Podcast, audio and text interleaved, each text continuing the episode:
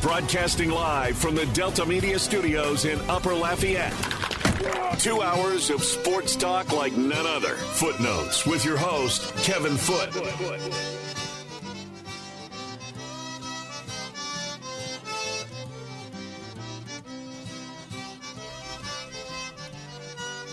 Welcome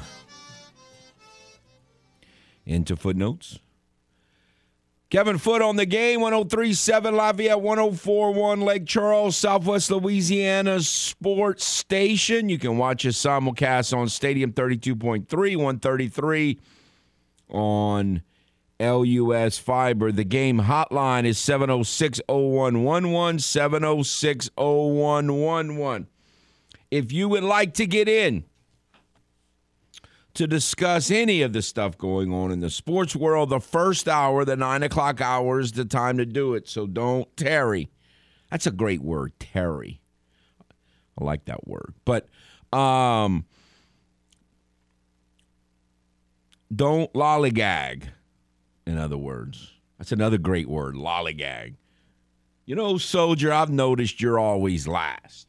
Pacing myself, sir. All right, so um, you don't don't don't pace yourself too much today if you would like to get in. And again, there's lots to figure out. I, I am gonna try. I gotta tell you, I'm gonna try not to. The NBA's too depressing. What you know, I've been kind of thinking that it's not going to end well for me, and so I don't know that I, I don't. You know, towards the end of the regular season, I was like, you know, I don't really follow the NBA all that much, really, much at all during the regular season, just here and there. But I think it could be a very interesting postseason. Very exciting, very compelling postseason. Well, the first round was, and since then, it's been awful. I mean, awful. And so um, in in a, the way it's looking now, ugh, the Celtics and the Warriors. I, I, I don't I don't think I'm gonna watch a second of the NBA Finals. I just I've kind of knew you know I kept hoping against hope that the Heat were better than I thought they were. I guess you could say, I guess last night a 13 point win is kind of like eh, by the NBA standards these days. That's a close game, 13 points. So I guess kind of, sort of, maybe it was a close game. At least it was like close late in the third. So it, you know, Pabon, uh, you know, look, if you want to talk about the NBA, certainly feel free, but it's just, it's a, it's heading in a very disgusting um, direction for me, and so I, it, you know, I'm trying not to think about it. Got too much other good stuff going on in the world of sports these days, from my perspective, to be talking about the NBA. But again, uh, if you have any comments, certainly feel free to do that. Uh, great victory last night for the Astros. I um, any win you get is good. But when you're not hitting, and again, they, they had one good game at home in this series, and, and they just have had they've had very few good games offensively at Minute Maid Park this season, and hopefully uh, that will change at some point. It will need to. They're not always going to pitch well at home, so that that's something. But one of the things that that is so good about this series and not that I, I I love Blum, but one of the things that was so good about this series is Jeff Bagwell was doing the color commentary. And is he a professional? No, of course he's not a professional broadcaster, but he's funny to me. And he gives good insight because he he, he really appreciates the um, you know, the finer points of the game. He has strong opinions about certain things that I think is good to hear. And the the other thing that makes it is he's not just some former player who um is you know making this token little appearance because they need someone to fill in. Like he watches the team. Like he's a big fan of the Astros. He's not just this Hall of Fame player who used to play for the Astros. Oh, you want to come do this?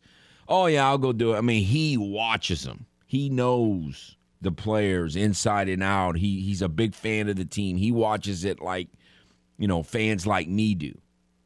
And he's really into it.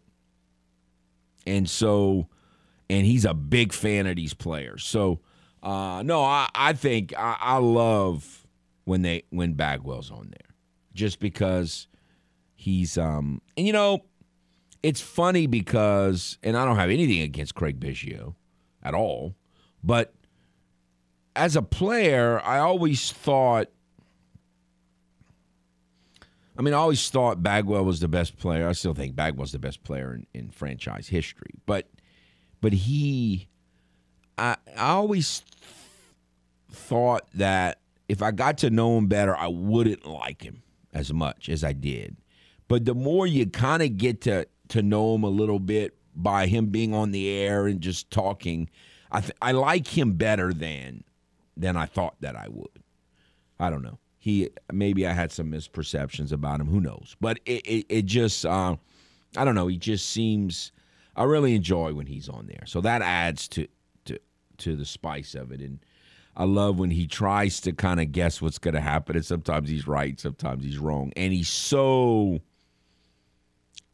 he hates talking about himself and how he was good or you know he he he he handles that very well as well and he's funny about that so i, I really like um, when bagwell's on so that that part was even that made this series even better even though again besides the one game when icky hit his first home run three run bomb at home all season it was again more mediocrity on offense. And the good part about that is it kind of reminds you of 2017 when they won it all. They they were not very good on offense that year. And um, that this is there's a lot of similarities between that team and this team on paper through um, you know the first two months of the season. By the way, it hit me right before the show and got some strange looks from Raymond and Hannah on it. But June is a week from yesterday, is June. That's less than a week away. So, less than a week away.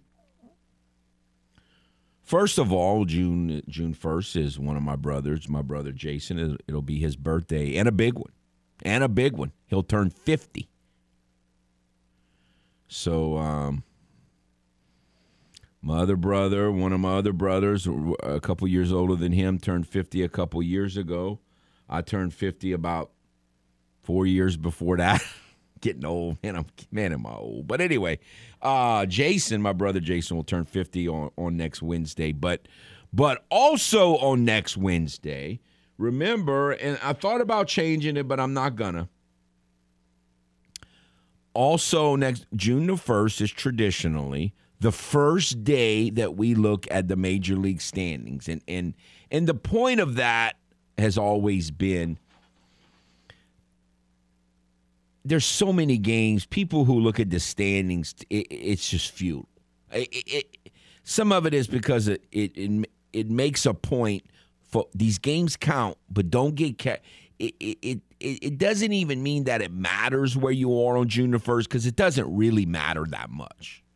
But it's the first, at least you've played two months.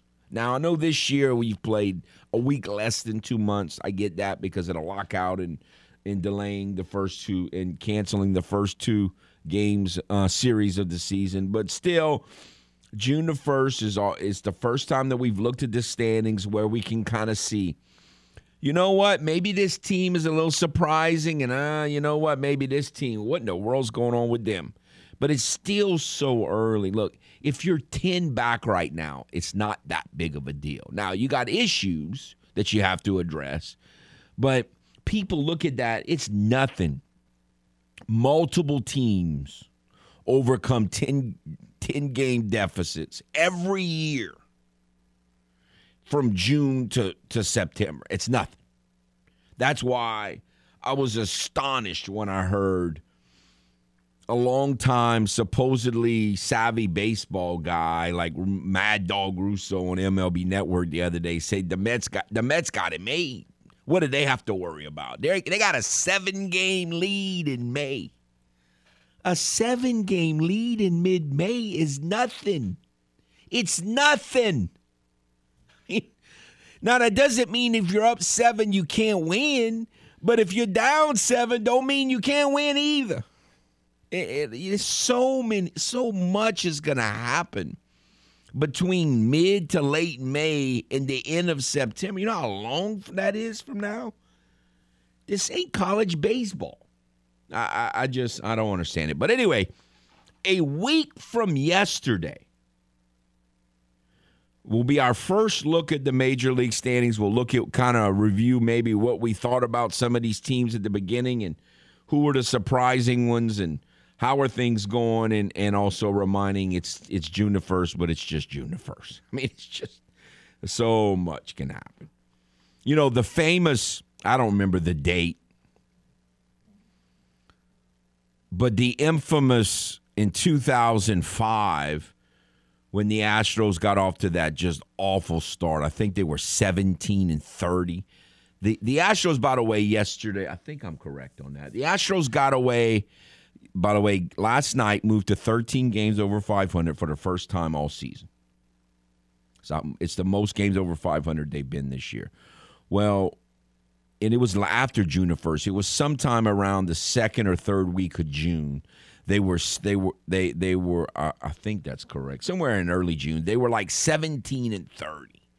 And the Houston Chronicle infamously ran this edition where they put a like a, a grave and, and basically buried the Astros on the pr- after they got just absolutely crushed in Atlanta on a three game series. They put a uh, a thing in the paper like a gravestone, and it was like the, to bury the Astros for that season. Well, the Astros went to the World Series for the first time ever that year, and so it just goes to show you it's so silly. It it, it you got to remember it's it's 162 games. But anyway, we will um we look forward always look forward to June 1st and being able to look at the standings for the first time and uh, kind of start giving a very early evaluation of what what it looks like, where it looks like teams are. Way too early to to get too excited and way too early to, to throw away the season still, but it is um it's the first step all right, so we've got the Astro. They don't they don't play today. They get a day. They get a lot. They get like three straight Thursday offs. It's kind of strange in a in a year where you, you you play like twenty out of twenty one days fairly often, and they're embarking on their first on their third three city trip of the season, and it's not June yet. That's next Wednesday, by the way, if we haven't established that yet. A week from yesterday is June the first. And uh and the and the Astros for the third time already this season in a short in a season that started late are embarking on their third three city trip. Kind of peculiar. We'll be talking about that and much more in about an hour um, with Patrick. So let's do this. We'll take a timeout, come back get on a um, Saint subject. I saw a picture yesterday that was just very strange to me. I'll tell you why. When we come back after this timeout, on the game, 1037 Lafayette, 1041 Lake Charles, Southwest Louisiana, sports station. Do your loved ones run for cover when watching a game with you? Then Footnotes is the show for you. Time for more Footnotes on the game. 1037 Lafayette and 1041 Lake Charles, Southwest Louisiana's sports station.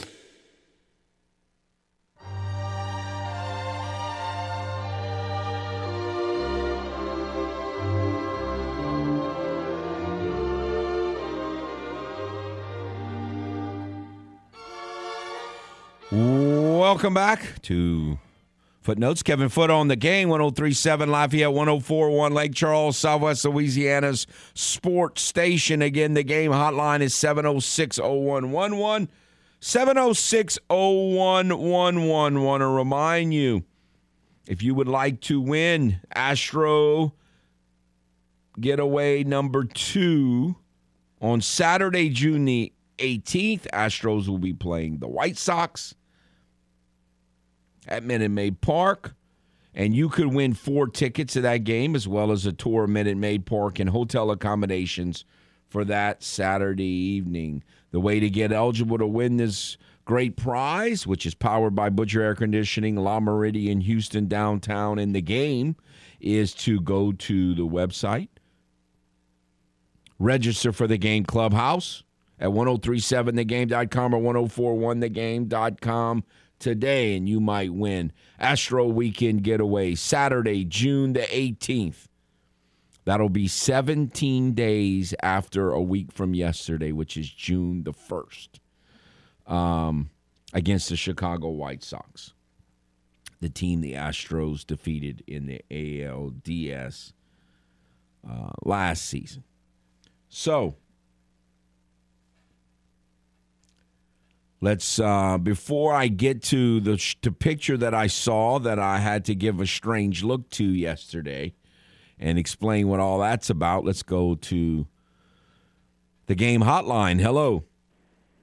Morning, Foote. How you doing this morning? How are you, sir? Well, I mean, my Sox lost last night, but like you said, we had to pay the pipe after scoring all them runs the night before, yeah. right? Yeah. When you score 18 runs, you never want to do that. You know, uh, thank you for reminding me to make that point just to illustrate to the people who don't understand. They didn't they didn't it wasn't the pitchers that you faced that got you out. The game, the piper got you out yesterday. Right, Right. right. Uh, and I, I gotta agree with you with what you just t- touched on. You know, it's still early in the season. Uh, heck, maybe my uh my Red Sox can maybe still make the playoffs if we get our pitching situation under control. Cause our, I mean, we can hit the cover off the ball. You Oh, know. Can you hit? Uh, oh man. Yes, of course you can still now, make the playoffs. That's if we don't course. make a stupid trade at the trade deadline, you know. I don't know if we're going to ever get rid of Bogaerts or not. Well, I, I don't know. I would just ride that out. Um, I, you know, obviously you've got to get some level of pitching to improve down the stretch if you're going to make a run. But but your offense is so good, you should be able to to make a run, and, and you just have to hold. And health also plays into that, obviously. Right, right. I also also wanted to tell you, you did a good job with the interview with uh with uh Katie and the High uh, football coach uh Matt McCullough. The other day, I like when you have him on the show. My brother-in-law is a coach on the coaching staff. Oh, okay. He coaches, yeah, he coaches the off. I want to say the offensive line and linebacker Jordan Romero. Oh, okay. I don't know if that name rings a Oh, I know him. But yes. uh, uh, but yeah, man, I like when you have uh Matt McCullough on the on the show, man. A, a good interview, man. But uh, that's all I had to say. Um, but yeah, we had to pay the piper, so hopefully we can get back Oh, on yeah. track today. You know. Chalk that up so as one of a- your 54 losses you got before the season and move on. Yes, sir. And remember, positive thoughts, Foote. Have okay. a good one, buddy. Okay. Take care. Go Red Sox. All right. All right. Yesterday, I don't know who it was. Somebody put it out, probably the Saints did or whatever. A picture of Tyrann Mathieu at one of these voluntary OTAs or whatever they're calling him now. And he wore number 32 for the Chiefs, so he's wearing number 32 for the for the Saints. And 32, and when I looked at it, it just looked so strange to me because you know I'm a big jersey number guy. 32 is arguably, considering how good of a number it is, it's now there's probably a couple numbers like 71 or so. I'm just throwing out a number like in one of these high numbers, but those are not like great numbers. Like 32 is like a prime jersey number in, in, in football history. It, it's pound for pound, it's the worst jersey number in Saints history because of how, because of what its potential is and what it's produced. Um, like 71, I'm just, I'm thinking Richard Cooper, like that. 71 is one of the worst numbers, but again, 71 is just not a good number. Like, there's probably teams all over the league that have had very few good 71s. But 32 is a great, I mean, the Juice, Jim Brown, Marcus Allen. I mean, 32 is a great number, but not for the Saints. It's just awful. Jabari Greer, who some people thought was the difference and who was a very good player, um, and began this like in this NFC, AFC ESPN division exodus of free agents to to um or good ones to to New Orleans. The difference, unfortunately, became a serial killer, but I mean a serial rapist. But the but but Jabari Greer wasn't the difference, but he was a good player. He he wore 32, but it was only for one year. Maybe he got wind of the fact that 32 is such an awful number in in Saint history that he moved to 33 for the last what two or three years, however long he was in New Orleans after that. Um, so I'm I'm not gonna re. I mean, I guess you could technically count Jabari Greer, even though he only wore it one year and moved to another number. Kenny Vaccaro had a couple good years. Kind of a surprise pick when the when the Saints picked him in the first round, but he had a couple good years, and so he's probably the best had the best career or stint in New Orleans of any player that ever wore 32 cuz the rest of them it's pretty much a bunch of nobodies. I mean, every time I think of 32 of the Saints, for whatever reason, Paul Frazier comes to mind. Don't ask me why. He was a backup running back in the Saints in 1989. Um, Vaughn Dunbar, first round bust running back. They picked that cat. He got hurt in the preseason game at Camp Randall his first year. Oh, Vaughn Dunbar. Awful. I remember they picked him. like, why are they picking this guy? He's slow. And he's not even that big. That was a bad pick. I still don't know why they picked Vaughn Dunbar in the first round. Um, Aaron Craver. I wonder if the Saints are. I, I've always thought this. Aaron Craver was a fullback in the Ditka years, war number 32. I've always thought it was funny because the Saints, I wonder I, I wonder if they're the only franchise in the NFL to do this. They the Saints have two fullbacks who return kickoffs for touchdowns. I wonder how many fullbacks have returned kickoffs for touchdowns ever in the NFL history. I have no idea the answer to that question. It's just some things like that that I wonder about sometimes. This cat was a fullback who returned a kickoff for a touchdown. Bobby Morse, backup fullback, once returned a kickoff for a touchdown. I believe it was at Detroit. And Aaron Craver did it. Aaron Craver was in New Orleans for two years, and you know he was. he's an okay player, but he it's not like he was really good. Gerald Moore, running back for a year, not real good. Had a couple moments. I uh, once upon a time thought Johnny Patrick was going to be okay. Got drafted, defensive back out of Louisville. Great name, but he was terrible. The one, the most interesting guy is before my time, and I know nothing about him other than his name. Tom Barrington, or number 32, rushed for 530 yards and three touchdowns before he, he played in 66, 60, I mean 67, 68, 69, and 70. I started watching the Saints where I remember any of the games probably in about 72 when I was six, maybe one or two games from 71, but I don't know that I remember any of those. so he was before my time. So, I mean, if he does anything at all, Tyrann Mathieu, and he better, um, he um, he will easily be the best 32 in Saint history. Again, he's taking on a number that I don't really believe in jinxes and superstition and all that silliness, but he's taken on a number that has been very unsuccessful. I believe pound for pound, the worst jersey number because of its potential and what they've gotten out of it in Saint history. It's the worst jersey number in Saints history, number 32. And um and that's what he's got. I mean, I understand why he just had 30. He came, he wore 32 with the Chiefs, but I'm just saying it's a little iffy. Kind of make, hmm, maybe he should have chosen a different number. What hopefully he can, um, when anybody does the number jersey number thing in the future, he can be the runaway winner of the best player to ever wear 32 for the Saints. Let's hope so. All right, let's go to the game hotline. Hello. Morning, Foote. How's it going? Good morning. Glorious morning. Oh, it is. No. Foote, you was talking about what's good words. I got two good words everything evolves around. And that's what we're going to talk about today. Winning. Yankees winning. Now, they have this guy that likes to call the show. He called a few minutes ago. He ain't boasting and bragging. His little ugly sucker got stumped on.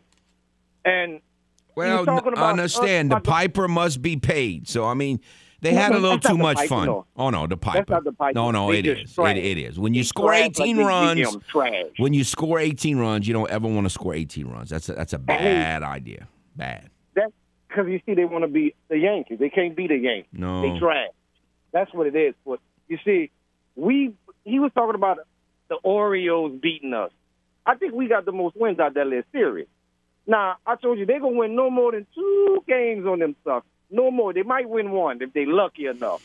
But I mean, let's talk about these Yankees. They have 27 championships, the most out of any sports team. We're about to get 28. You see what we're doing? Judge playing like MVP. I mean, man, it is marvelous. You know, this is a glorious time to be a Yankee fan. So I just want to invite everyone to jump on the bandwagon while we can. Even you, Miss Hannah, even though with brainwashed, I'm trying to save. so I just want to share the love and joy of Yankee Joe. I need brother love to help me. He need to call and, and, and share it with me. So y'all have a good one. All right, Go take care. Yankees. Take care. I don't. I don't think brother love likes pulls for the Yankees. No, I don't believe that. I don't. I don't. I don't remember having a lot of discussions in the past with Brother Love about the Yankees, but I don't. I know he's an Astro fan. I don't know how much he dislikes the Yankees, but I don't think he's a Yankee fan. So I, I don't think you're gonna have much luck with that. Right now, I just hope that. Um, again, well, I, I don't even know what the Yankees are right now. On a week from yesterday, on June the first, I'll, I'll, look and see what their record is and see where they are for the first time, and then we'll we'll we'll start that conversation. It's way too early to even utter the words World Series. Really, I mean, it's just it matters because it just determines how much you have to hold off or how much work you got to do to make up. So all games matter because it determines how you have to play the rest of the season. But it, it really does not matter where you are on June the first. I mean, unless you're like you know 20 games back or something because you you you're going to be one of the worst teams in Major League history. It, it, it, there's so much that can still go long. oh, brother Love, I'm being told, has very little love for the Yankees. So, brother Love is uh, brother Love is not a good candidate. I'm just I don't think brother Love is going to help you out, Paul. Oh, that's funny. All right, let's do this. We'll take a timeout. But speaking of Saints, we saw we saw number 32, Tyrann Mathieu in a Saints jersey, it was funny looking because 32 is the worst number in in Saint history, and hopefully he improves it. But again, Michael Thomas, I don't know what he's doing. Plastic Man is actually there. Um, Jameis Winston. By the way, I nicknamed Jameis Winston T. Martin, and that kind of fell by the wayside. We might have to bring that back. I'll have to make that decision. But um, he's participating, and so I haven't heard uh, heard uh, Les tell Raymond he, no no words yet on whether Z28 is going to do any speaking or not. But again, what I'm saying is is you know things are moving, progressing along maybe after this they'll say, you know what, we need to get a veteran running back. That that that cat in Lafayette's been telling us that for over a year. We need a veteran running back. So maybe they'll get one after camp. We'll see. All right, we'll take a timeout. Come back and continue to enjoy this day off for the Astros coming off a five and two homestand. Get you caught up there's not much to get you caught up with, but still get you caught up on what's going on in the college baseball scenes. Next on the game, 1037 Lafayette, 1041 Lake Charles, Southwest Louisiana, sports station. Are you fluent in Footlish? Not to worry. We're here to help with the Footlish Dictionary. Old tucktail. Tucktail. Noun. A former NFL coach who put his tail between his legs and went back to college, where it's easier to win. Also known as Nick Saban. Now, back to the man with his very own language. Kevin Foote and Footnotes.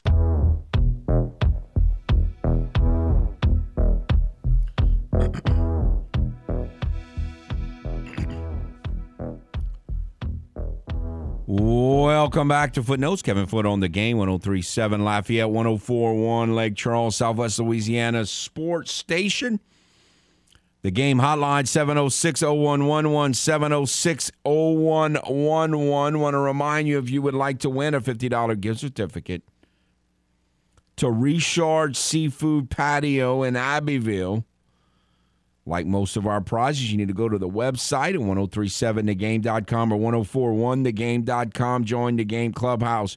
You might win a $50 gift certificate to Richard Seafood Patio in Abbeville, where you could get some of the best bald crawfish, bald shrimp, bald crabs, fried seafood, grilled seafood, po' boys, and of course, a seafood buffet. So hopefully, You'll take advantage of that by going to the game clubhouse today, 1037thegame.com or 1041thegame.com. All right, college baseball. You know, when we interviewed Koki Riley yesterday on Wednesday, which is a day, before a week before June the 1st arrives, uh, that was yesterday. We, um, I, I said, I think now, again, I don't think financially. I think from a sports perspective. So I get that, and that's why I, um, you know, I don't run leagues, I guess. But um, I think from a baseball perspective, the, SEC should do a single elimination every year. And yet, you know, Raymond was giving them a hard time for not, you know, for dragging their feet and continuing to kick their can into a hurricane wind with in rain, uh, trying to get this double elimination tournament in, and we'll see if they if they're successful. It doesn't seem like it's hard to figure out a way that it's going to work out, but maybe maybe their stubbornness would pay off. Although I don't really see how it's going to happen. But anyway, the um, if you if you just to get get you caught up, Kentucky beat Auburn, seeming like a long time ago, three to one, and so that means they're going to play LSU. Well, LSU was supposed to play, you know, Tuesday night, and they were supposed to play Wednesday morning, and now they're supposed to play today, and most people are thinking that ain't happening because the weather report in Hoover is what ninety. I think y'all said ninety percent chance of rain, wind up to forty something miles an hour. So it, it's not good. Are they going to be able to get one game in tonight? I don't know. Two, I, I can't imagine I don't I don't know that they'll get any games in. If they get one in, they're probably lucky. If they get two in, it, you know, it's probably a minor miracle. But we'll see. We'll wait and see how that how that works out. The Sun Belt, however, made the decision. Seemed like it was late afternoon yesterday. I don't know exactly what time. Look, we're we're just gonna punt. You know, sometimes you got to punt. Um, don't field it as often as you think you should, in my opinion. But sometimes you got to punt. So they made the decision to go to a single elimination tournament. We're going to speak with do our weekly conversation with Craig Melanson about Cajun baseball at 9:35 tomorrow is the scheduled time for him. And see what he thinks of this, but I kind of think it favors the Cajuns. Now, that that doesn't necessarily mean they're going to win. I just think a team that can really hit, which the Cajuns can, and a team that's got pretty good starting pitching, which the Cajuns do. But the question mark is the depth of the bullpen. Well, if you play a single elimination tournament, obviously you got to win because if you lose, it's over. I get that. But might mean that they have enough pitching to do it if they can, especially if you can win that first game. So, again, it's not going to be easy. They're going to be playing a South Alabama team that's a defending champion and a South Alabama team that probably going to be pitching Boswell, who had a complete game performance in a win over the gave up four hits in a win over the Cajuns and Lafayette, the one game that South Alabama won in that series. So is it going to be easy? Of course not. It's not going to be easy. The 4 5 game is rarely easy. But uh, especially in this case, because you're playing an old rival who's used to winning and who likes to win and who knows how to win. So, but anyway, the way it plays out is at 9 a.m. tomorrow, Troy, the sixth seed, and the weather should be good tomorrow. That's, that's every expectation is that it's going to be good. Uh, the the six at 9 a.m. The six seed Troy will play the three seed Coastal Carolina. At about 12:30, that the nine seed App will play two seed Georgia Southern. The Cajuns are scheduled to play at four. That's the four seed Cajuns against the five seed South Alabama, and then in the 7:30 game, the 10 seed ULM will face the one seed Texas State. So it's interesting to me that the the two teams that won the play-in game earlier this week were the 9 seed and the 10 seed. So the two lower seeds have won the two games that have been played so far. And do they have a chance of beating the one or two seed? Um, probably a, a, relatively small chance, but a, but a chance nonetheless. And then the two semifinal games are scheduled for three. Uh, the first two games, with the winner of those games will play in a semifinal game at three o'clock. The the winner of the Cajuns game against South Alabama and the ULM Texas State game will play in a semifinal game at seven. So if the Cajuns win, they will play at 7 on Saturday. And the finals are scheduled for 1 o'clock on Sunday. So that's kind of where the Sun Belt. Um, the Sun Belt tournament stands, and I think it was probably a smart thing. Just do it, and if you're if you're in the Sun Belt, what, what are you hoping for? You know, you probably feel like Texas State is in. You probably feel like Georgia Southern, who's had an RPI in the top 10 for most of the season, is in. So if you're the Sun Belt, and they would never say this, I'm just saying, or if you're not even just the Sun Belt officials, but a fan of the Sun Belt, other than, you know, if you're a fan of Texas State, you want them to win, blah, blah, blah. But if you're just in terms of what's best for the Sun Belt, I don't know. Is Coastal already in? I, I don't. I don't know that Coastal's already in. Maybe they are. If they are, then you probably want the Cajuns to win, or one of these other teams to get in, uh, like a South Alabama. Although, does anybody like that? I don't know. I guess. I guess enough people do. But anyway, um, I, I, I what I'm saying is, I think the best case scenario for the Sun Belt is that someone other than Georgia Southern or Texas State win, because that will probably increase your chances of getting three teams in. Now, it's possible that Coastal's already in because they've played very well of late.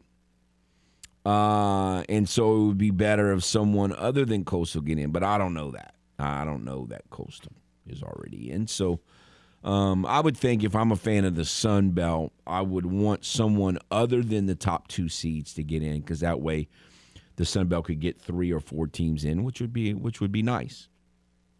All right, before we take our final time out of this hour, let's go back to the game hotline. Hello.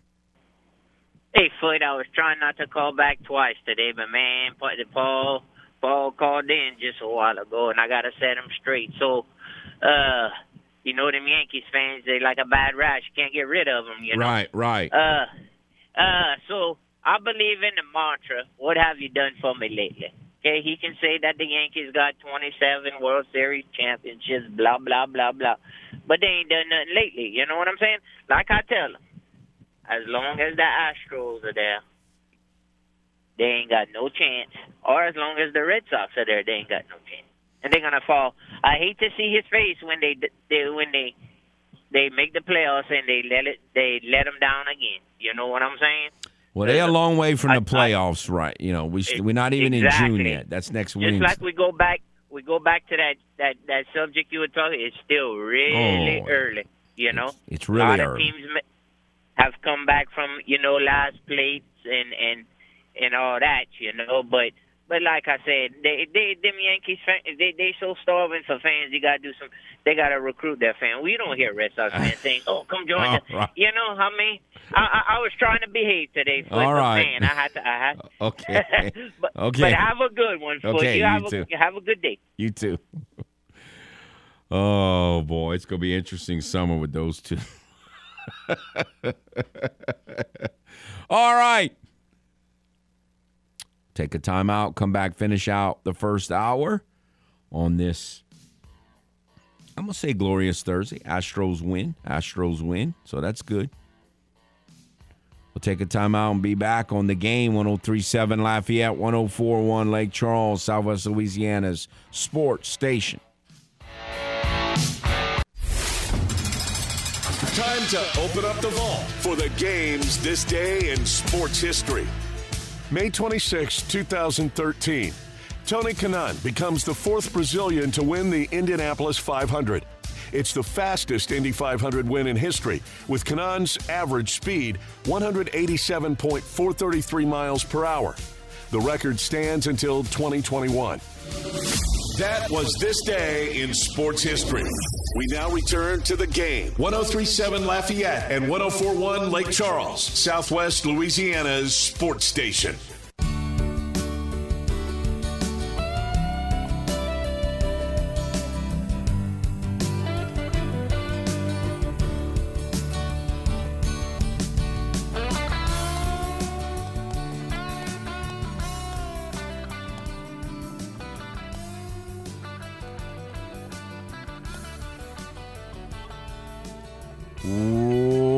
Welcome back to Footnotes. Kevin Foote on the game, 1037 Lafayette, 1041 Lake Charles, Southwest Louisiana's sports station. Want to remind you if you would like to win a $50 gift certificate to Half Shell Oyster House, like all the other great prizes we discussed, you simply need to go to the website, join the, the game clubhouse today by going to 1037thegame.com or 1041thegame.com. You could win a $50 gift certificate to Half Shell Oyster House, especially for the summertime. That would be a great treat. So do yourself a favor, put yourself in position to win by going to the website and join the game clubhouse today.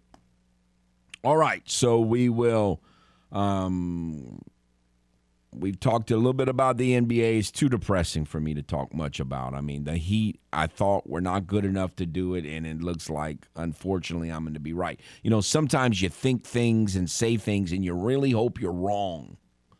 And then sometimes you say things and you really hope you're right. And my gut feeling was the Heat just wasn't good enough. They just don't have enough guys that can score in pressure situations, and that certainly got proven to be correct. And they're not good enough, and they've actually won probably one more game than I thought they were going to win. Um, hopefully, they shock me and win Game Six, but I have zero expectations that's going to happen. So it's kind of kind of depressing to talk about the NBA and right now the draft looks more interesting than me than the NBA finals. That's kind of depressing. Uh, but it's been a overall, it's been an awful NBA playoff, and I, I it really surprised me because I thought it was going to be good, but it's turned out to be awful. All right, that's it for the first hour. Another hour to follow on this Thursday. We'll be back on the game 1037 Lafayette, 1041 Lake Charles, Southwest Louisiana Sports Station.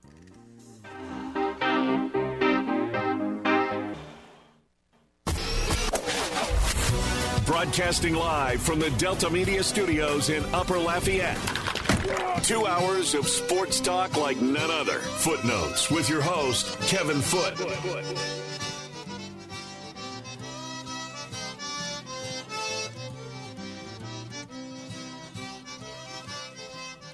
Welcome.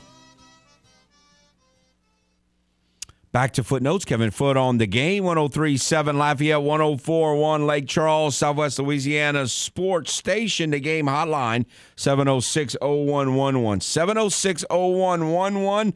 This is the last segment. If you would like to get in, that you could. Uh, in the next segment, we'll be talking Astros in our weekly conversation with Patrick McClellan. And then at 1035, we're going to shift back gears back to high school football. The spring football over the last week or so concluded the spring season. Some people just did inter squad. Some people played another team. And uh, we we interviewed Coach Dane Chaponche from Teurlings yesterday and Coach Matt McCullough from Acadiana High on Wednesday. Today, we're going to be speaking with St. Thomas More offensive – coordinator Shane Savoy as the Cougars. Um, kind of will a little bit of a transition season after obviously having an historically elite quarterback leave to go to college. Uh, and so we'll be talking Cougar football uh, starting at about 1035. And of course, you can hear all the games for St. Thomas More's football season in the fall right here on the game 1037 Lafayette. All right. Um, as we move on uh, on, on this Thursday, you know, yesterday, I'm sure I wasn't alone trying to work and somewhat follow the news coming out of uh, Uvalde, Texas, and you know, obviously, it, it was just awful. I mean, everybody's trying to figure out why did this happen? What is what what was going on? And we got a, obviously a lot more updates yesterday from than we knew the day before. And one of the things that I just didn't remember this that a story that I read yesterday is that Brooks Raley who pitched for the Astros the last couple years and who I kind of jokingly nicknamed Ball Up because it seemed like his first pit, first pitch every time was always a ball up. Um, and who's now a member of the Tampa Bay Rays. That was his hometown, and and it was interesting to read his comments. You know, he went to that school as a kid and you know as he said walk those halls and his i think he said his brother and sister-in-law or sister and brother-in-law. Anyway he has family in there and nieces and nephews that still live in that town. So obviously it was very personal for him and uh, just just awful.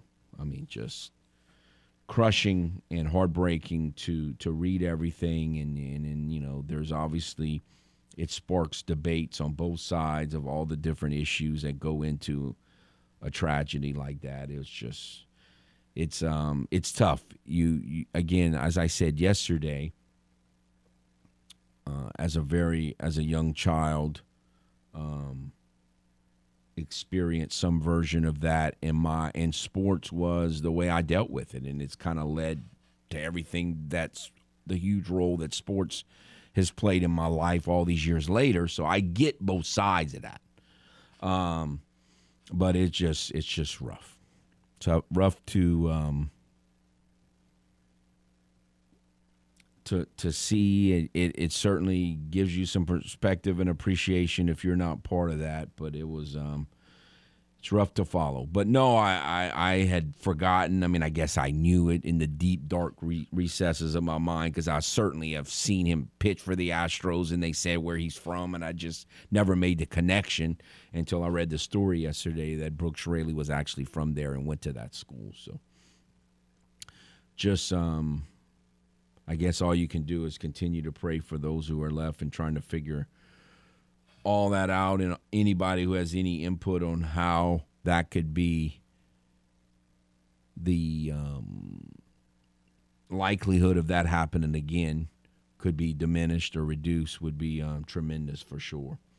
All right, again, this is the last segment that you could call in on the game hotline. That number is 706 0111. 706 0111. As we um, look forward to again getting into the summertime.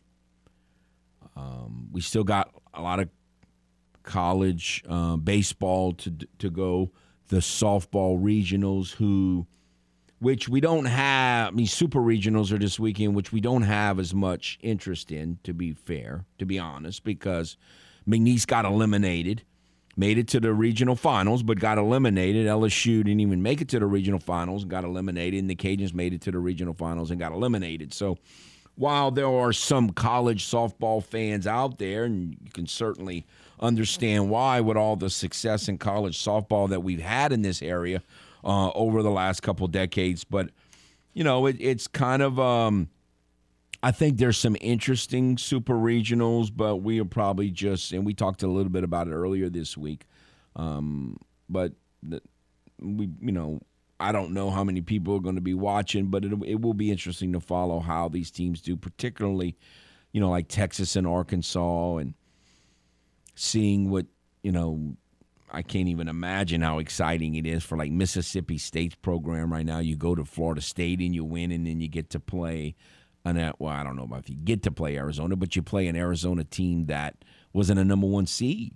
And so if you're a two seed and you win your regional and you get to play another two seed, seems like you got to feel like, man, we got a very realistic chance. This isn't like a far fetched chance at all. We can win. We can get to Oklahoma City. So it'll be um, interesting to see how many of those teams of the five teams that were non that that went on the road in regionals and won, how many of them can advance to Oklahoma City? So we'll keep kind of an eye on that as well as an eye on the NBA playoffs, although that eye might for me might be covered. Now I'm sure there's plenty of you who like what's going on in the NBA playoffs right now. I'm just don't happen to be one of them. And then um, also obviously uh, Major League Baseball, and we'll be talking Astros more specifically in the next segment. But um, as the Astros begin, more late night. It's not a nine city West Coast trip, but it's um, you know two of the three stops are going to be on the West Coast, and the other stop is going to be in in Kansas City. You know, Kansas City, that that that area that's just so far to the Atlantic that they can't possibly be with the West teams, you know.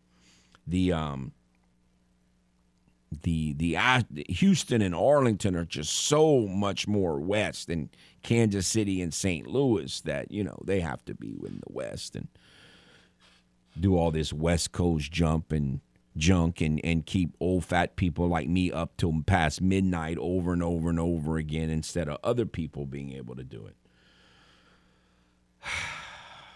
aggravating, aggravating. And then, of course, obviously, we'll keep an eye on what's going on in Montgomery and Hoover, and as as um, they play the Sun Belt Conference and SEC baseball tournaments, or attempt to anyway. Um, we'll see. It's just kind of strange. Here we are, Thursday of conference tournament week, and there are no games, and there were no games yesterday. And so, again, if you haven't heard, single elimination starting Fridays tomorrow. Cajuns scheduled to play South Alabama at four. If the Cajuns win, they'll play in a semifinal on Saturday evening at about seven. And if they win that, they would play in the finals on Sunday at one. And um, we'll see what happens. All right, let's take take let's go to the game hotline one more time before we take a break and get to some Astro baseball talk on the other side of the next time out. Hello. Hey, fuck. Howdy, sir. Oh, awesome. Another glorious moment. You see, I wasn't going to call back because I was not trying to be nice to Martin because he's a Sox fan. Yeah. I just, but, you know, I wanted to call to clear the air. Look, Foote, the man is calling for sympathy today. He tried to talk about me, yes. He's calling for sympathy because his list sorry team lost. So let me put it this way. Let me clear on this. Yankees do not go getting people and paying people.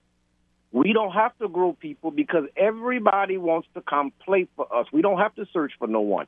Everybody want to put them pinstripe suits on. They want to play for a winner. So why grow somebody? And when they want to come to us anyway, they're knocking down our doors. Look at the Babe, the best baseball player ever. We didn't go after him and take him from the stockings. He decided to cross the street and said, "Hey, I want to be a winner. Can you make me great?" And look, we made him great the greatest player ever. Actually, So, I they mean, tr- actually the Red Sox were winning more than the Yankees in that era, and and Who had the and and they traded and they stupidly traded him to the Yankees he for money. He saw the vision. He saw the vision of the future of the No, Yankees. no, he saw that organization no. was going down the drain. That's what he saw. He came call us. It was like when Draymond them called Ah. KD to go to the Warriors.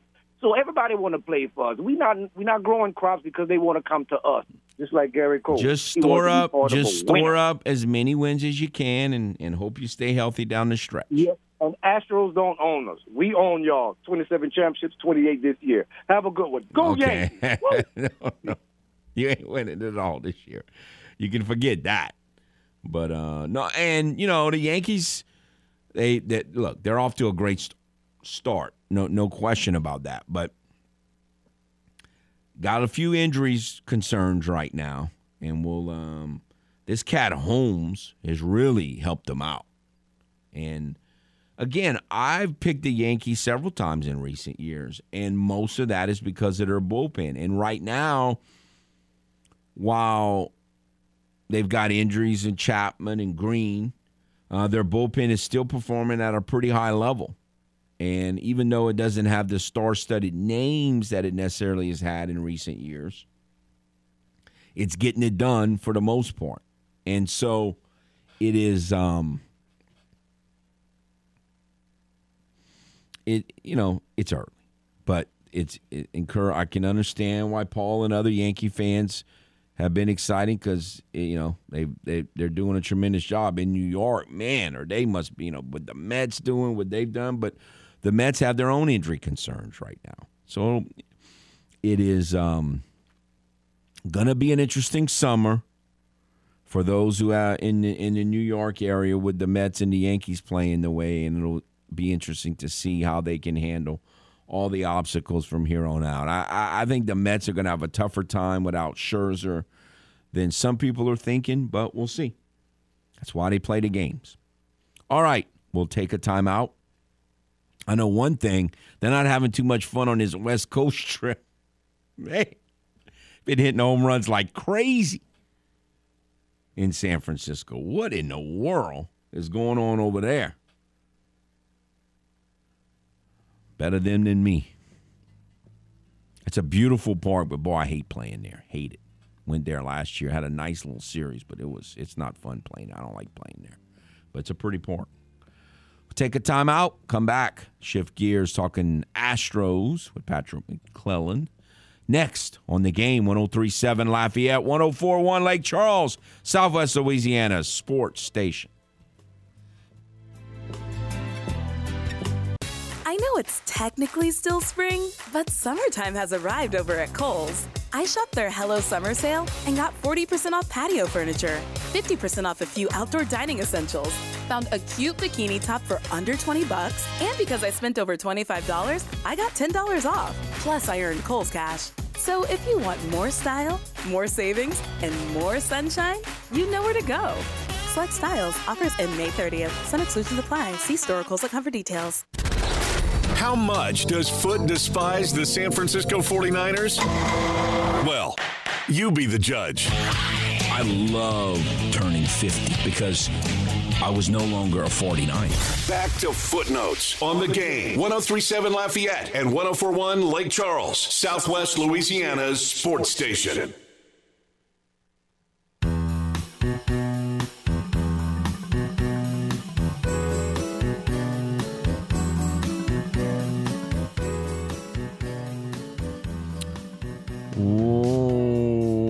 Welcome back to Footnotes. Kevin Foote on the game. 1037 Lafayette, 1041 Lake Charles, Southwest Louisiana Sports Station. I want to remind you if you would like to win $150 gift certificate to Mr. Lester Steakhouse, you know how to do it. Go to the website, become a member of the Game Clubhouse, 1037thegame.com or 1041thegame.com and you might win a $50, a $150 gift certificate to Mr. Lester Steakhouse at Cypress Bayou, where you could get mouth-watering steaks cooked to perfection, all kind of tremendous size, and much, much more. Again, you become eligible by going to the Game Clubhouse at 1037thegame.com or 1041thegame.com today. So sign up today. All right. The best laid plans – having trouble getting in touch with Patrick, and that's okay. We'll talk uh, Astros baseball nonetheless. And Astros, as I said, begin begin a three game series tonight at Seattle. Then they will play three games in Oakland, who they haven't played yet, and then they will play three games at Kansas City. I don't know if you remember last year, but the Astros had a strange team. They won a lot of games. They went to the World Series. But they had who was it? The the Royals were one of them. The Tigers were one of them. And there was one other team that was the Rockies maybe that was that did not have a good season. They were like last place kind of teams. And yet they won series and and, and or swept the Astros. And I remember when the Astros went to Kansas City last year, they had a rough go of it. Like they they they really struggle. Now the Royals have not gotten off to a good start. Their bullpen so far has not been as good as I thought it would be. They've had some issues there, and their hitting is nowhere near. Now, Benintendi's having a good season. He's been over 300 just about all season, if not all season long. Whit Merrifield's kind of a punk to me. I, am not real high on Whit Merrifield, but but he's gotten off to a rough start. Obviously, Salvador Perez was not going to do what he did last year when he hit 48 home runs, but he got off as expect, as, which is not a huge surprise, to a slow start. Bobby Witt Jr. got off to a slow start, but you could see the potential, and he's had some moments of late. So um, I'm anxious to see how the Astros play against Kansas City this year because last year they struggled with them. They had a, they had a rough time with their speed. You know, the um, they play a little different brand of ball than most teams do. The Royals and their and their speed gave them some trouble, and uh, they didn't have much success against the Royals bullpen. Also, that was something that could be a lot of fun in that series, and it's a little bit too far down the road to know exactly how it's going to play out. But you know, plays for them. Grinky Dinky Dong is is back in Kansas City. He got lit bad in his last outing. Gave him like seven runs or something like that. But it's um but that that that could be fun. Him, you know, playing against Greinke for the first time in a while, and uh, after he was part of a couple deep Astro runs to the World Series and ALCSs and all, so that got that to look for. As far as see, I don't think it's, you know, the last time the Astros played the Mariners it began, it was the first three games of what turned out to be an 11 game winning streak. Um, but again, that was on on Seattle. That was the third leg of a of a three city American road trip for Seattle. And so they that was perfect timing. I don't know if this is perfect timing to play Seattle. They got Kyle Lewis back a couple games ago. He hadn't played in over a year. Um, he was a rookie of the year in the pandemic, you know, in 2020. Um, and some of their guys who got off the real bad, rough starts are starting to hit. Rodriguez is coming along. He's had a lot of nice games uh, since the Astros played them last. And I, I, just now the good thing is I think Robbie Ray pitched last night, if I saw that correctly. So they they'll miss Robbie Ray, who's their best pitcher, and I hope they miss Gonzales because he's been doing really well and really baffled the Astros the last time they played him. But yeah, I think Seattle's they've been losing, and I think they're ready to kind of play well. So I don't think it's nearly as good a time. But with all that said, Seattle has been more than a second home to the Astros over the years, and then they go to Oakland and, and they've had a lot of rough moments against the A's in recent years in Oakland, no question. And, they've been a good team for a while. This year, they got off to a good start for after kind of trading off their team. Uh, you know, I think most people are pretty convinced they're going to finish last in the division, but you know, it still will be uh, interesting to see how the Astros do uh, at Oakland. You normally can pitch pretty well there. It's just how many runs can you score, and then you you know you still got guys who are kind of Astro killers and longtime Astro antagonizers like Laureano in center field, um, Elvis Andrus, who you know you just hate hate. I still hate still get flashbacks to Elvis Andrus days, so I hate facing him even now that even now that he's on the downside of of his career. And then you've got ex Astros on that team like Jed Lowrie and Tony Kemp. And Jed Lowrie has actually had some moments this year. Can you believe Jed Lowrie is still playing? I mean, it's just unbelievable to me. And he's still playing at a decent level. And so a lot of familiarity with the A's and players that you hate and players that you actually kind of like when they were on your team, but now they play for the A's. So that'll be an interesting series, but it all gets going tomorrow night at Seattle. But I tell you what, then when they come after this trip, they play Seattle again. And after that, ain't got many games with Seattle. They've already played them at least four times. That's going to be after that. There's that'll, that'll be 12 games, I think, against them. They only have like one or two series left the whole rest of the season. So and they've got a lot left with the uh, with the A's because they hadn't played them yet until early next week. So all of that is good. Cristian Javier last night pitched well. That's the second time in what the last two or three outings that he struck out nine batters. He had a couple really rough outings, and then he bounced back very well since then. Um, I really thought this was going to be a breakthrough season for Cristian. And then I was starting to worry because he had a couple really rocky outings, but his last few outings have been good. Uh, they need him to pitch well because Odorizzi's going to be out for however long, month or two, whatever, however long, much longer he's going to be out. And then hopefully by you know in a, in another five or six weeks, McCullers could be back. I, I, my my goal is just to have him back for the second half of the season. If he can come back after the All Star break, that would be tremendous. And then, you know, that should give them just outstanding starting pitching. You know, I would think maybe not the best starting rotation, but, you know, certainly in the top three or four in baseball, I would think. Then at that point, you have to assess do you really trust the bullpen? Last night, Hector Neris, who again I had some serious doubts about coming into this season. Um, he came in and chased home a run with a wild pitch last night, but other than that, he's pitched fine. And um, so I kind of trust him. I still don't trust Blake Taylor. I like Blake Taylor, but I don't trust him. Um, Ryan Stanek is having an outstanding season. I guess you can trust him. I mean, he, he still scares me because he seems like he's always behind in the count. He's always down 2 0. But he, when you throw in 100, you can get away with that sometime. Like yesterday, he came into a potentially scary situation after Neris had um, got it, you know, to a lead. Um, I mean, to a one-run lead from a two-run lead to a one-run lead with the wild pitch, and then, and then he he go he falls down 2-0 on the batter, throws a fastball right down the middle, and he gets a line drive to center field, and fortunately, it was right at uh, Dubon, who was actually playing center field last night, and he caught it. So, um, you know, Pressly, you would think if he can stay healthy, will be fine as the closer he was last year.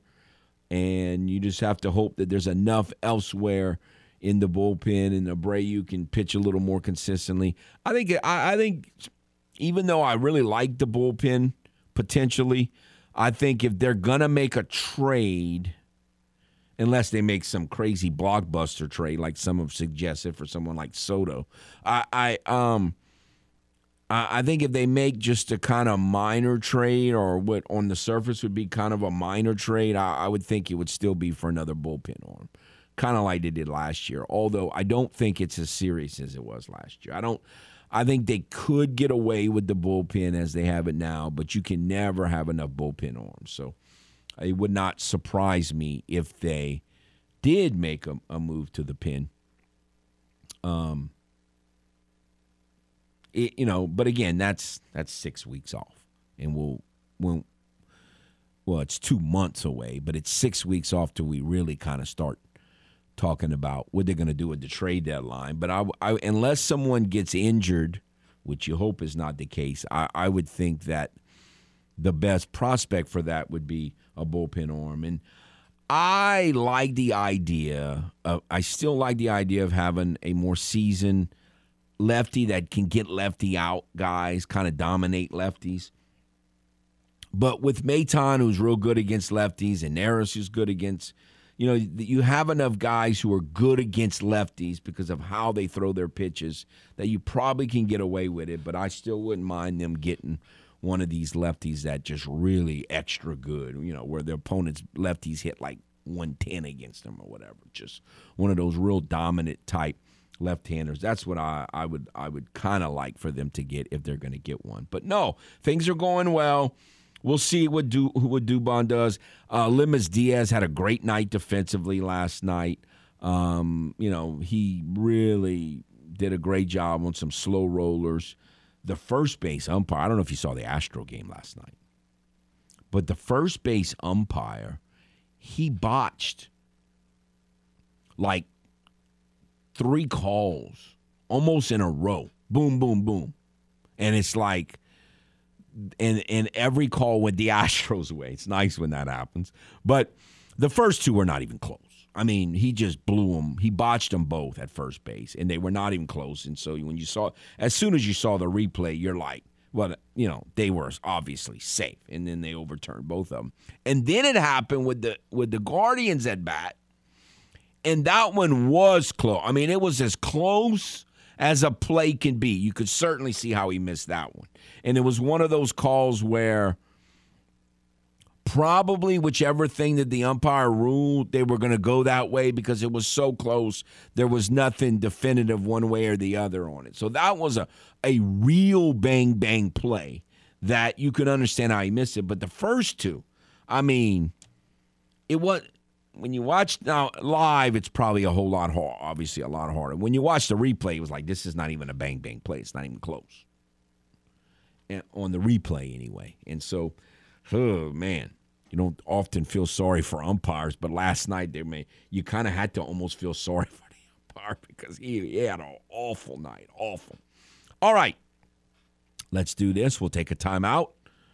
Come back, shift gears, talk some uh, St. Thomas More High School Cougars football with offensive coordinator Shane Savoie. will do that next on the game after this timeout. 1037 Lafayette, 1041 Lake Charles, Southwest Louisiana Sports Station.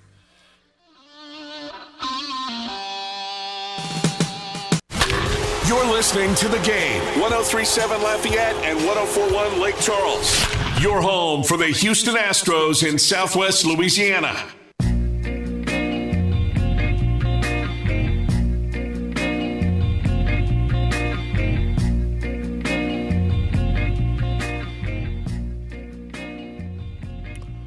Welcome back to Footnotes. Kevin Foote on the game. 1037 Lafayette, 1041 Lake Charles, Southwest Louisiana's sports station. We have with us a special guest, St. Thomas More offensive coordinator Shane Savoie. How are you, sir? Doing great, man. Last day of finals today, so school's kind of wrapping up. I don't know if you remember that last day of school feeling, uh, but I still get to I still get to have that every year. I still call it senioritis, whether I'm on vacation, about to go on vacation from work. I can still remember that feeling your senior year where you just cannot wait till it ends, you know, and and, and move on. So yeah, I, I still call it senioritis. It's um, it's uh, it is it is a special uh, moment for sure. So. I had got you on because I wanted to kind of review. We we talked to some other coaches in the area the last couple days, kind of how the spring season went before we get to that summer. As we look forward to fall down here in football season, as always. How, how did it go overall? It went well. I mean, really just talking with Coach Hightower, just kind of assessing the, the spring session. We were able to get all 10 days in. Uh, we were able to get some great work in. Uh, arguably, could be our best spring we've ever had as far as just a production standpoint. Uh, we just were able to. You come into spring and you have a lot of kind of question marks or just wondering how kids are going to turn out. And this spring, I feel like most of those question marks we had coming in, we feel like we're in a good place going into the summer, uh, and that guys are kind of tracking where they should be at this point. So, how different is your opinion than it was, say, 10 years ago about whether it's worth it to play a spring game or not play a spring game? I guess just a lot of it depends on your your situation and what you have. You know, with us, our the blessing for us is our, our large numbers, so we're not dependent on having to line up against someone else. Uh, but you got to weigh the the the fun factor. It's just fun. It's fun to line up and play against somebody else in the spring, um, and, and kids really enjoy it, and you can kind of hype it up and make a big deal out of it. The negative side of it, from a coaching standpoint, is you can't control how many snaps people are going to get. It's it's harder to control if weather's going to be an issue. Uh, then you got to work around two school schedules uh, at the end of a busy year. It's just there's a lot of things logistically that are more issues than than you would have to deal with if you're just going to inter squad. So I, would say probably ten years ago it was a bigger deal for me to try to play someone else. Now I I guess I can recognize just being with Coach Hightower the the value of the work that you can get amongst yourselves uh, and how you can kind of control those things. And and like I said, this spring we got a lot of great work and, and only really one major injury. Actually, it ended up not being major. We thought it was going to be, and ended up being uh, something small. So that's one thing I guess in spring you really are focused on is trying not to get anybody hurt seriously. So, what what is this? Two, three years? How, when was the last time y'all played a spring game? Man, it's it has been a while. I would probably say it's closer to ten. Wow, uh, it's been that long. I mean, okay, uh, yeah. Yeah, I'm I'm trying to remember if since I've been here. Now I'm in year 18. We haven't played anyone in the spring uh, since I've been back. So you got to go all the way back to I, I want to say you. they were playing Eunice back in the early 2000s Wow. for a spring game. Wow. All right. So tell me about uh, if you had to list before y'all did the spring practice, the very first spring practice. Um, tell me about like uh, what would be your two or three questions or biggest concerns or or holes, however you want to classify it, and how did that kind of play out during spring? Well, I'd say number one for us was just physicality. You know, the the the 2020 COVID, where we really couldn't. It just changed the way everybody had to practice, and it changed the way you had to prepare. And we were lucky in that that 2020 season. We had a large group of returning starters. Uh, it wasn't like we had to reteach the game of football. Uh, so we were able to handle that COVID year pretty easily. Uh, but then a lot of those practice deals and, and standards that were set with that group flowed into the next year, and, and I think it kind of held us back a little as far as just the physicality, the physical part of the game of football. In spring, the first thing we wanted to do was to make sure uh, we we reintroduce the physicality of football. Now we're not trying to kill anybody, but just the game is physical. You're going to have to hit somebody. You're going to get hit at some point, uh, and just making sure our kids were able to get out there and do that. And and with a large number of players returning on both both lines, offense and defensive line, uh, I think they kind of set the standard uh, for how spring was going to go, and it was really productive from that standpoint. Uh, so, so is it with that mention? Is it easier in spring and like early August uh, camp once you get into that? Is it easier to have like your your lines back in experience or like skill positions back with experience in terms of the progress of progressing and having productive practices? I would think it would change more your approach of how the the practices were going to go. So like each one has their benefits. It's hard to say one would be easier than the other. Uh, it just kind of changes how you're going to to approach those spring practices, but not having to spend a lot of time reteaching schemes and being able to jump right into the phys- physical part of the game. You know, not so much worried about who you're going to block, but focusing on how you're going to block them makes, to me, it just makes everything a lot more productive because you get to start at a at a get to go at a quicker pace. And yes, it's a lot easier for a skill guy to jump in and and kind of hit the ground running. Uh, but for those linemen, um, they they got to have a little base behind them before they can really get down to the business. Again, we're speaking with St. Thomas More offensive coordinator Shane Savoie. So last year, obviously, y'all had an injury at the quarterback position that was well publicized, and y'all, you, I remember you commenting at the time how you don't want to go through that, but it could help you for next year. So, how does the quarterback situation look going into coming out of the spring, going into the fall?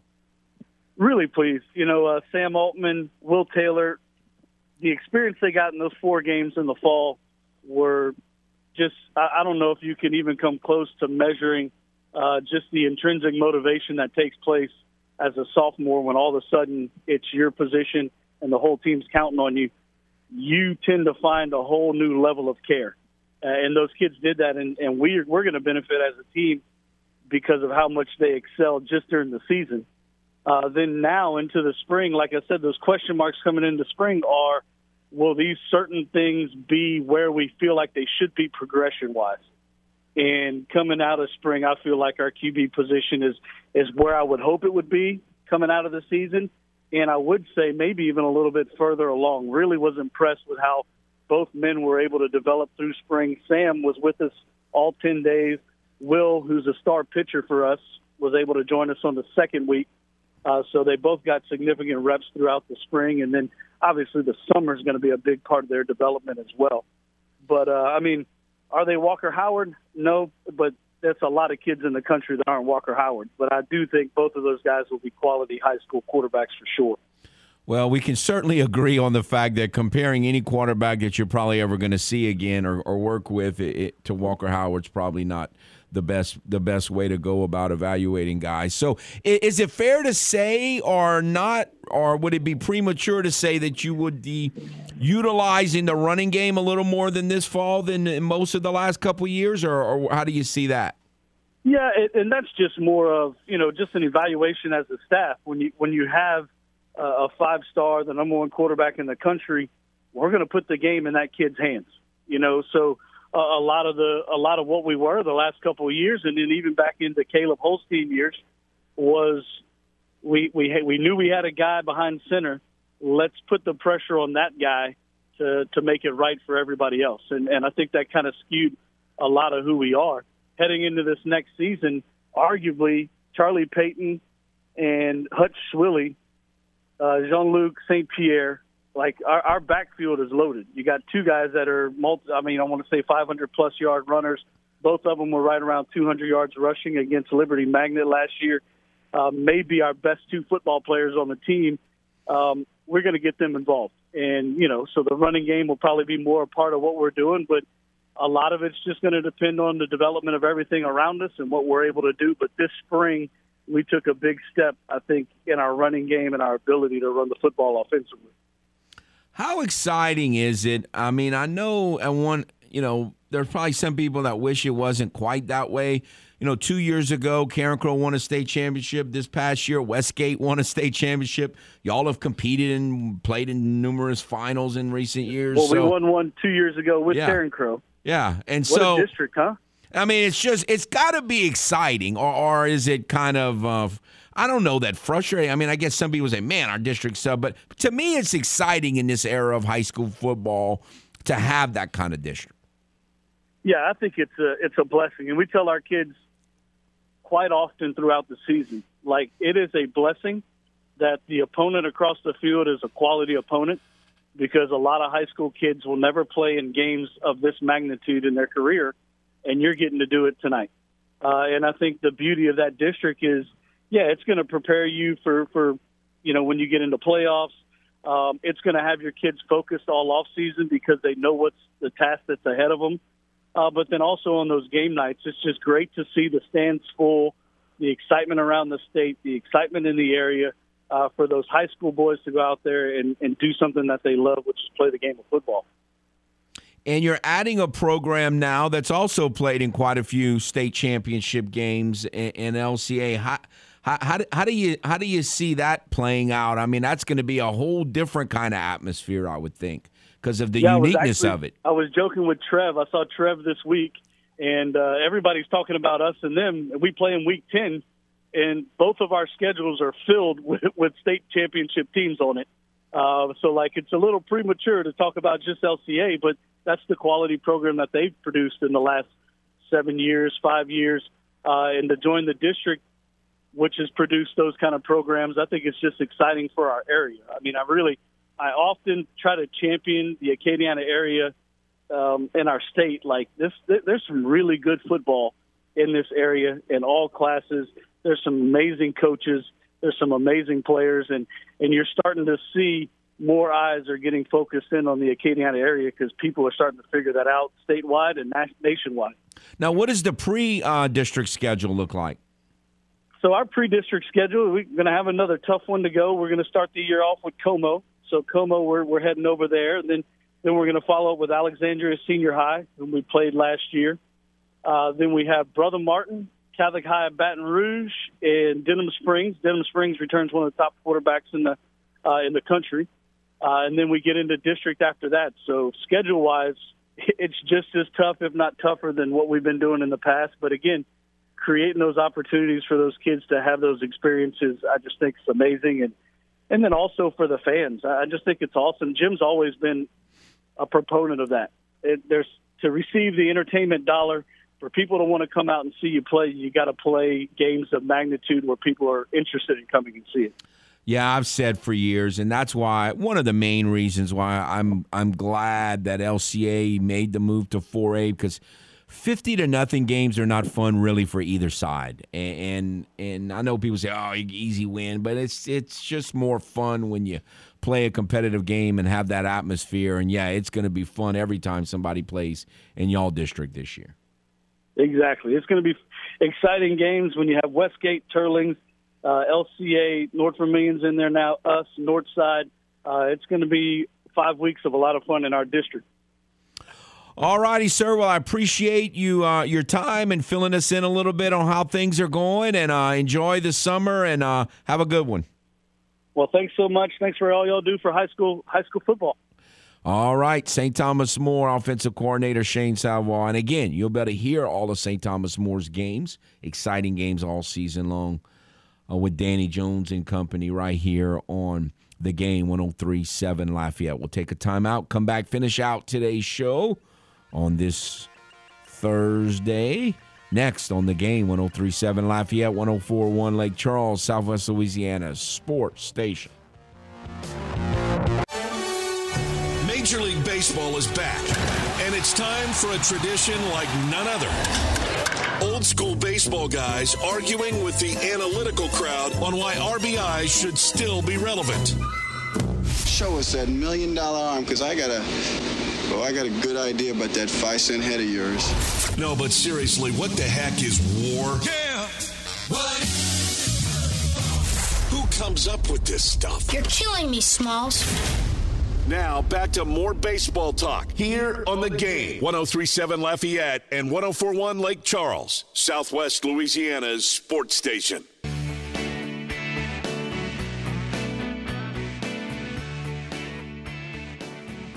Welcome back to Footnotes. Kevin Foote on the game. 1037 Lafayette, 1041 Lake Charles, Southwest Louisiana Sports Station. Want to remind you if you would like to win a $25 gift certificate for Mabel's Kitchen at Cypress Bayou, you can get some mozzarella sticks, barbecue pork sandwich, whatever you'd like from Mabel's Kitchen. This is what you need to do. Go to the game clubhouse today. It's free, it's easy to sign up. So do it today, and you might win a $25 gift certificate for Mabel's Kitchen at Cypress Bayou. So do so today by going to 1037thegame.com or 1041thegame.com. All righty. Well, that was, um, we had lots of fun today, and we're looking forward to at least, well, we won't actually be able to discuss much college baseball until Monday, and it'll all be over with. So, from a sports talk radio standpoint, it's been kind of a frustrating, kind of a dud conference baseball tournament week because there's been so few games played. And then they're going to all be played on Friday and Saturday and hopefully Sunday, depending on how much success the Cajuns can have. That, um, you know, we'll just kind of be reviewing on Monday. And that's okay because it'll be shortly after we get off the air on Monday. Um, that, you know, we'll find out the regional and then, you know, we'll have regionals to be previewing and discussing the following week. So that's just the way it goes. Weather is weather. All right. Appreciate all the phone calls. Appreciate Coach Savoie coming on uh, very much. And y'all have a nice day.